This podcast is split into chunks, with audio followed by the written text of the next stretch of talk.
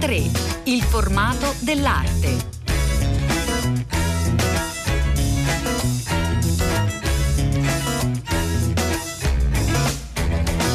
Buongiorno, bentornati all'ascolto di A3, una nuova puntata, una puntata gre- dedicata ad un grandissimo eh, artista, eh, uno scultore tra i più importanti eh, del Novecento, Henry Moore, grazie ad una uh, mostra che arriva dopo 50 anni e 50 anni da una leggendaria esposizione dedicata a Henry Moore a Firenze, ne, ne parleremo.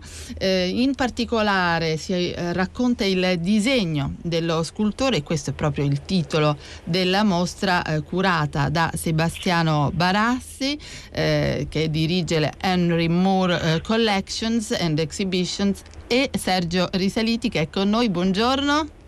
Buongiorno a tutti voi. Sergio. Risaliti che dirige invece il Museo del Novecento, quindi eh, prima eh, di raccontarci questa esposizione, Sergio Risaliti, le chiederei eh, di parlare dell'importanza di Moore. Moore può essere considerato insieme a Brancusi, ad esempio, eh, uno dei grandi fondatori dell'arte moderna, dell'arte del Novecento. La lezione di Moore, eh, formale ma anche di contenuti interni al suo linguaggio artistico, sono nati poi quelli, i protagonisti di quella che viene definita la scuola inglese, penso a Tony Craig, Richard Deacon, lo stesso Anish Kapoor e tanti altri eh, giovani artisti che a lui vedono come un grande maestro, un punto di riferimento. È stato l'artista che nel Novecento ha saputo traghettare la cultura umanistica, la cultura artistica dell'umanesimo, in particolare del Rinascimento fiorentino, lui visita Firenze la prima volta a 25 anni, nella modernità e nella contemporaneità, associando, unendo il linguaggio classico, potremmo dire, eh, figurativo a quello più astratto derivato appunto dalla lezione ad esempio di Brancusi. Quindi lo potremmo definire non in termini negativi o spregiativi un grande mediatore, una, un punto di mediazione fra, fra, la tradizione e la contemporaneità, alla quale però aggiunge nel suo linguaggio la, la, la cultura delle, delle civiltà extraeuropee, soprattutto quelle eh, indoamericane e, e, della, e del, del, mondo diciamo Inca, Sazeco eccetera. Eh, a differenza ad esempio di quello che avevano fatto Picasso ed altri che avevano guardato piuttosto all'arte africana, all'arte dei paesi piuttosto diciamo africani. E questo è importante perché in Moore nelle sue opere è come se la preistoria, le epoche primordiali e arcaiche dell'arte eh, riuscissero a entrare perfettamente in sintonia con la contemporaneità. Mm. O viceversa, anche noi guardiamo le sue opere contemporaneissime e ci vediamo qualcosa di assolutamente primordiale che scavalca le ere e i tempi. Ecco Sergio Risaliti, in mostra eh, appunto ci sono la possibilità di entrare davvero nel eh, processo creativo di Henry Moore attraverso il disegno, ecco, disegno che mh, mm, affronta temi più differenti, rocce, radici, tronchi, gli animali che sono così importanti. Eh, prima di raccontare i disegni eh, le chiederei che ruolo ha il disegno nel lavoro di Moore? Beh, il disegno, come quasi sempre nei grandi scultori, pensiamo appunto alla tradizione anche fiorentina, sì. A, Michelangelo in particolare, di altri grandi scultori non si sono magari conservati tutti i disegni come quelli di Michelangelo. Eh, il disegno è l'atto diciamo, iniziale no? della, della, progettazione, a volte anche proprio strumentale alla definizione della, poi della forma finale di una scultura altri casi, in molti altri casi, vedi, ed è quello che sostiene eh, lo stesso Moore, eh, a un certo punto dice io disegno anche solo per il solo piacere di disegnare. Ecco, questo volevo sapere, cioè se c'è poi invece un soltanto un, eh, un, aspetto proprio progettuale le, de, finalizzato alla realizzazione delle sculture oppure invece c'è eh, l, il piacere di disegnare come opera a sé?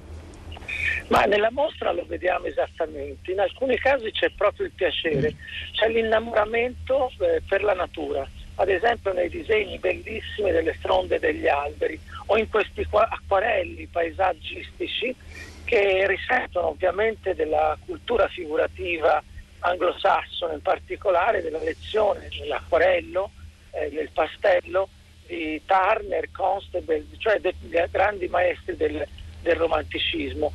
Moore in questo è proprio un artista inglese, ha, una, ha un rapporto con la natura che è tanto scientifico quanto poetico. Eh, il lato diciamo, scientifico viene sfigurato da questa sua grande capacità poetica che è anche una capacità di ammirazione della natura. Eh, nella contemplazione lui arriva proprio a cogliere, quasi ammirando eh, le forme nature, naturali, il grande segreto della natura, eh, che poi per lui è forse eh, la consapevolezza dell'eternità della natura, di un tempo molto più vasto, della generazione, del, del, diciamo, del movimento interno alla natura che porta alla, alle forme rispetto a quello umano. L'arte per ha poi invece questa capacità di sintonizzarsi con questa eternità, di racchiuderla in una forma che assomiglia alla natura ma è anche qualcosa di diverso, di assolutamente umano. Ecco, si capisce molto bene, Sergio Risaliti, proprio da dove cominci lo studio di Henry Moore, guardando ad alcune, eh, alcuni disegni, alcune opere in mostra, come eh, quella per esempio che mi ha personalmente molto stupita, dedicata a, agli animali, agli elefanti per esempio. Guardate tu da un punto di vista assolutamente formale, Sergio Risaliti. Sì, esatto, perché c'è sì anche lo, dire, lo sguardo tipicamente inglese no? dello zoologo che studia le, le forme le animali, la magnificenza proprio dell'animale, ma poi c'è questa, come dicevo, questa capacità poetica, lirica di trasfigurarlo e anzi di vederci già delle forme adatte poi alla sua eh, opera scultorea, al suo lavoro di grande, di grande scultore. E questo anche, vedere come nelle forme naturali lui percepisca già qualcosa che poi si plasmerà nelle, nei marmi o nei bronzi eh, di lì a poco. Eh, la mostra infatti è un po' inedita, abbiamo escluso volutamente i più celebri disegni di Moore, quelli dedicati ad esempio al, ai cittadini londinesi eh, rifugiati nella metropolitana, oppure le celebri madre con bambino o i gruppi familiari eh, di, di Moore. A, a, invece abbiamo prediletto eh, le fonti di ispirazioni di Moore. Siamo andati a cercare proprio tra i 3.000 più disegni che appartengono alla Fondazione Moore eh, quelli che possono essere ritenute le fonti di ispirazione, cioè rocce, eh, alberi, radici, eh, animali, forme. Questo eh, grande teschio anche. Esatto, questo grande cranio di elefante nano che apparteneva a Moore. Era un dono, un dono del figlio del celebre Adolf Huxley, un biologo sì. e uno zoologo eh, londinese che appunto regala alla famiglia Moore questo cranio. Eh, Moore se lo tiene nello studio, lo osserva costantemente e ne ricava una serie di incisioni straordinarie, stupefacenti, eh, dove in certi casi guarda e disegna il cranio dell'elefante a tutto tondo, potremmo dire, ne rileva in modo totale, plastico, la, la, la conformazione ossea mm-hmm. e poi invece in altri casi, in quasi tutte le altre incisioni, entra dentro le cavità del, del teschio, eh, ne, ne, isola questi anfratti queste, questa, e anche queste forme quasi sensuose, molto morbide, quasi trasformando a tratti la materia dura dell'osso in qualcosa di più fluido restituendo vita in questo senso, una vita primordiale al, al cranio che lui guarda e ammira di giorno in giorno. Grazie Sergio Risaliti, grazie per averci raccontato Henry Moore, il disegno uh, dello scultore a Firenze al Museo del Novecento fino al 18 luglio. Uh, grazie ancora per essere stato con noi. Grazie a te Elena e a tutti gli ascoltatori.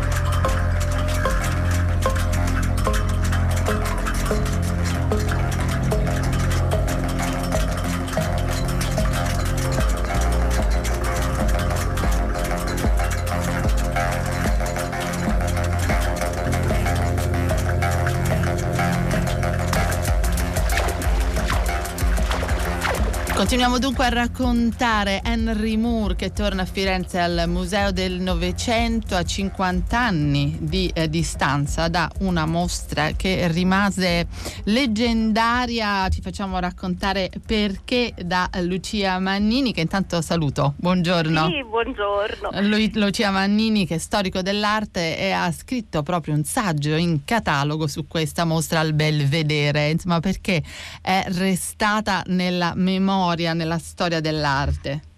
Io eh, mi sono occupata nell'occasione di questa mostra di un argomento apparentemente minore ma che si è rivelato di grandissima importanza, eh, l'apporto di una figura femminile, un'imprenditrice, Maria Luigia Guaita. Eh, è stata lei a eh, suggerire e a far nascere l'idea di questa mostra al Forte Belvedere. Eh, Maria Luigia Guaita aveva fondato le edizioni d'arte Il Bisonte e nel 66 eh, a ridosso dalla collocazione di questa ehm, stamperia d'arte in San Nicolò arriva l'alluvione, un disastro. E Maria Luigia Guaita ha l'intuizione di volgere il dramma in opportunità internazionale e quindi chiama Henry Moore. Moore arriva a Firenze nel 67, eh, l'aiuta in maniera mh, pratica, eh, fornendole il disegno per una litografia eh, che le consentirà di ripartire. Ecco che da una conversazione al Forte Belvedere nasce l'idea di questa straordinaria mostra. Il confronto, il dialogo tra un artista eh, già mito eh, mm. con eh, il panorama e il profilo della città. Opere eh, monumentali, un allestimento che è rimasto ancora eh, nell'immaginario collettivo di molti. Cosa ha significato proprio per la città questa, questa mostra? In qualche maniera anche l'opportunità di riappropriarsi di, di uno spazio e di viverlo in maniera inedita. Eh, sono note anche attraverso l'esposizione al Museo Novecento le fotografie o le riprese eh, dove vediamo i visitatori che vivono eh, realmente le sculture, che vi si siedono, eh, vi si fanno fotografare. Quindi eh, è stato non soltanto la celebrazione del maestro della scultura, eh, ma la celebrazione del Forte Belvedere, quindi della città di Firenze come culla accogliente per l'arte di tutti i tempi. Da una prospettiva sua storico-artistica, studiando e ristudiando eh, questo straordinario scultore, che idea si è fatta anche dal punto di vista proprio della, della mostra e dell'importanza preparatoria e non solo del disegno? Che sotto ogni eh, ricerca c'è la eh, conoscenza e lo studio eh, dei maestri. Eh, mm. E quindi eh, la grafica e il disegno eh, come appunto la litografia sono intesi eh, da Moore come strumento di ricerca, ma eh, ad osservare la selezione anche inedita di opere che sono presentate al Museo del Novecento eh, ci si rende conto di come eh, si tratti di un artista colto eh, che ha eh, tradotto gli spunti del passato, come d'altronde quelli della natura, in un linguaggio del tutto nuovo. Ecco perché guardando i disegni, in effetti il, ehm, la cosa che, si, che emerge questa attenzione al mondo naturale, al mondo eh, animale, al paesaggio in senso classico, mentre quali sono i maestri, quali sono eh, gli artisti ai quali ha guardato di più Henry Moore per lo sviluppo della sua scultura poi eh, così straordinariamente moderna? Vi si legge eh, la, la, conoscenza dei grandi scultori del Trecento, eh, per esempio, ma anche eh, dell'arte primitiva. Mm. Eh, difficile, non si tratta di citazioni chiaramente, eh, è un assorbimento eh, in qualche modo eh, della cultura e della tradizione che vi emerge, non è eh, evidentemente leggibile un, un, citazionismo, un preciso riferimento al passato, ma si può intuire quasi in trasparenza attraverso queste grafiche. Alcune di queste peraltro sono sensazionali mm. Quasi difficili da collocare, no? se eh, le, le potessimo mostrare senza la firma, eh, senza eh, sì, dichiarare l'autore sarebbe veramente difficile collocarle sì. e eh, riferirle a Moore. Ce ne sono alcune davvero straordinarie, Lucia Mannini. Sì, ad esempio eh, certi paesaggi di notturni o tempeste mm. eh, che fanno pensare all'Ottocento del sublime, eh, per esempio, oppure eh, certi alberi con i rami secchi che si stagliano sul cielo, eh, Mondrian. Eh, è chiaro che tante di queste eh, immagini si percepisce eh, la ricchezza e la grande capacità di ricerca dello scultore. In particolar modo eh, la mostra mette in evidenza il tema delle mani eh, che sono il contatto dell'artista che non dimentichiamolo appunto è scultore eh, con l'oggetto, con la superficie, con il volume eh, di quello che va a studiare e eh, rappresentare. Eh sì, questo è un altro aspetto importante della mostra del Museo del Novecento. Grazie. Grazie, grazie davvero a, a, Lucia Mannini per essere stata con noi. E grazie a voi, buona giornata e buona visita alla mostra. Pagine d'arte.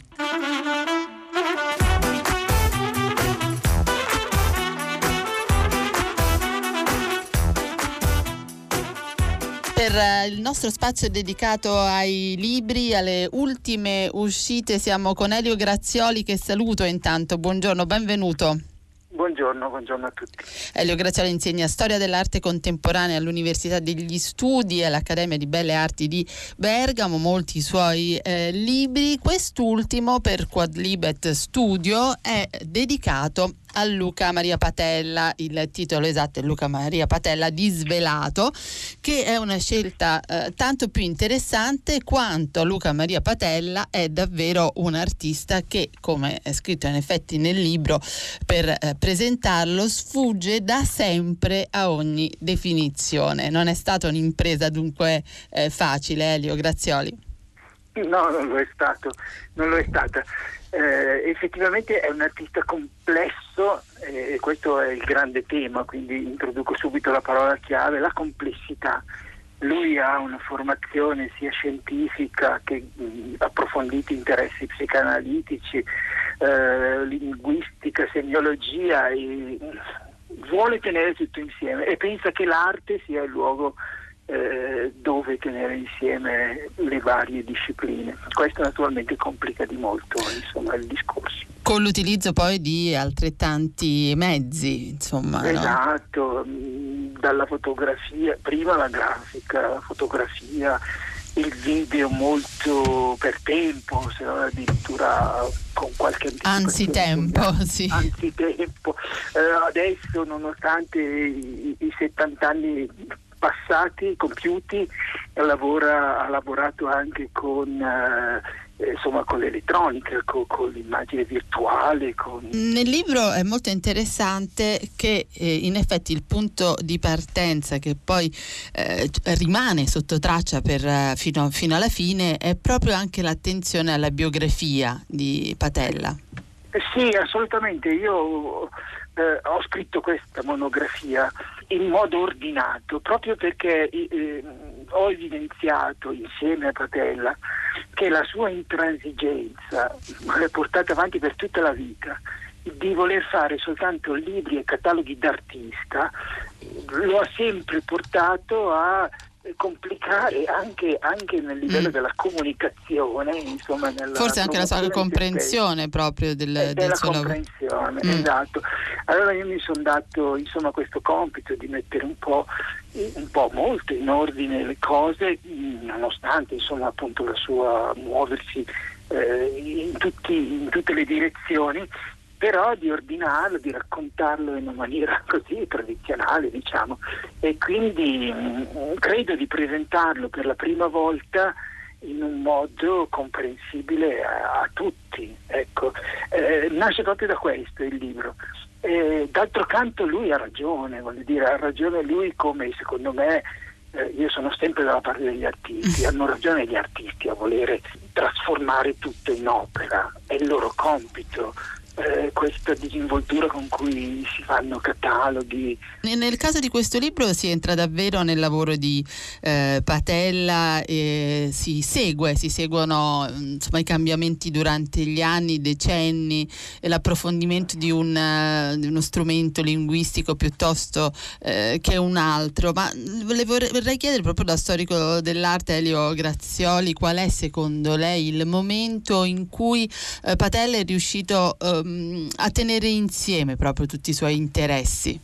Sono state queste, queste azioni in cui nella, nella seconda metà degli anni 60 lui ha tenuto insieme un po' tutto, eh, le fotografie erano proiettate, la scrittura diventava diagrammatica, c'erano i diagrammi a loro volta proiettati, c'era l'intervento diretto dell'artista e quindi la performance, c'era il coinvolgimento del pubblico e quindi l'interazione.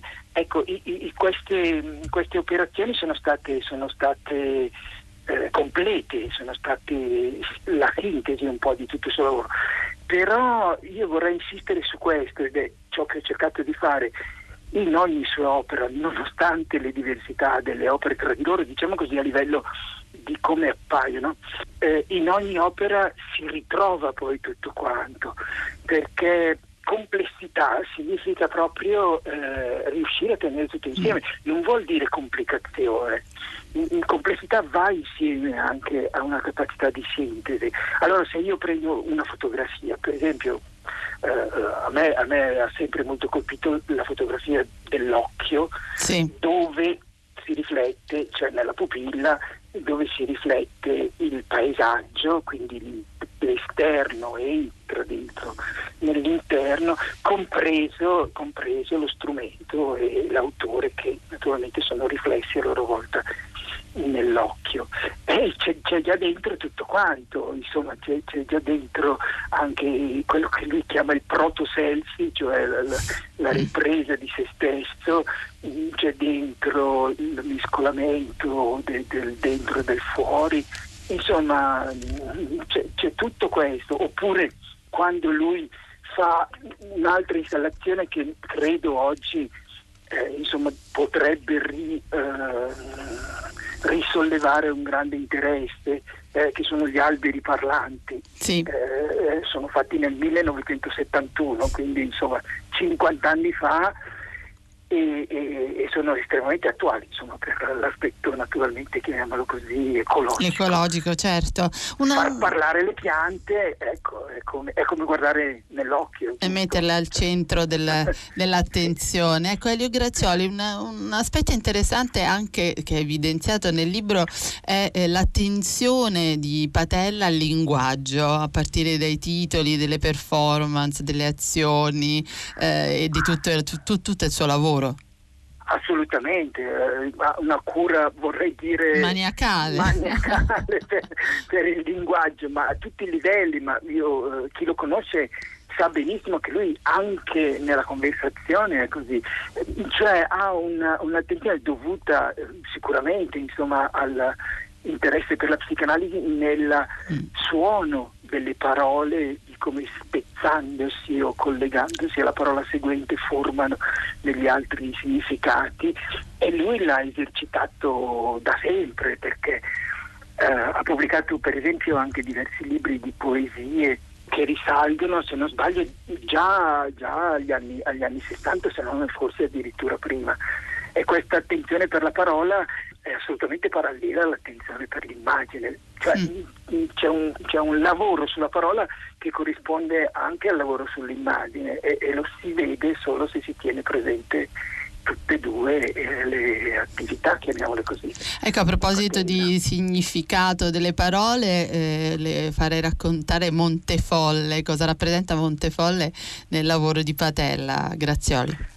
Ecco, Montefolle è il laboratorio, ma anche l'antro, il chimico, che è il luogo di elezione, che nel nome naturalmente richiama la follia, perché la follia è legata all'inconscio, dove eh, Luca e Rosa, la sposa sì. e, e, musa e, e collaboratrice, hanno appunto il loro lab oratorio, scrive anche appunto spezzando la parola nei decenni in cui, in cui lui ha lavorato, ma in particolare da Montefolle nascono queste immagini fotografiche spesso eh, di formato tondo, non a caso, fatte con, con grandangolo, in cui sia le riprese all'interno sia quelle all'esterno, quindi diciamo il paesaggio e, e il luogo, ehm, sono rielaborati per farli, per farli, diventare opera sua,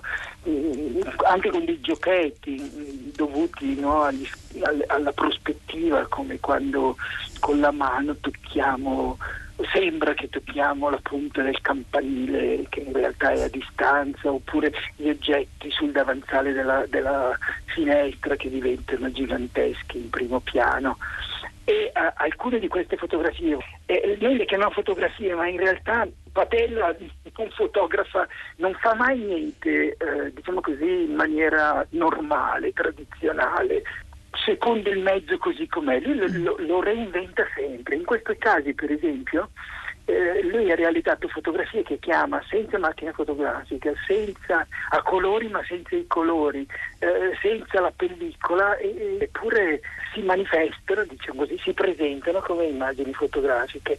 È alchimista anche in questo senso qua, cioè lavora con i materiali, con i colori, che sono sempre simbolici naturalmente, eh, il, secondo i caratteri o, o, o, le, o, le, facoltà della persona, no? l'intuizione, la razionalità, l'emozione e, e riesce a tenere insieme tu, tutto questo inventando delle immagini insomma vorrei dire completamente originali. Sì, sono... sì spiazzanti anche a volte.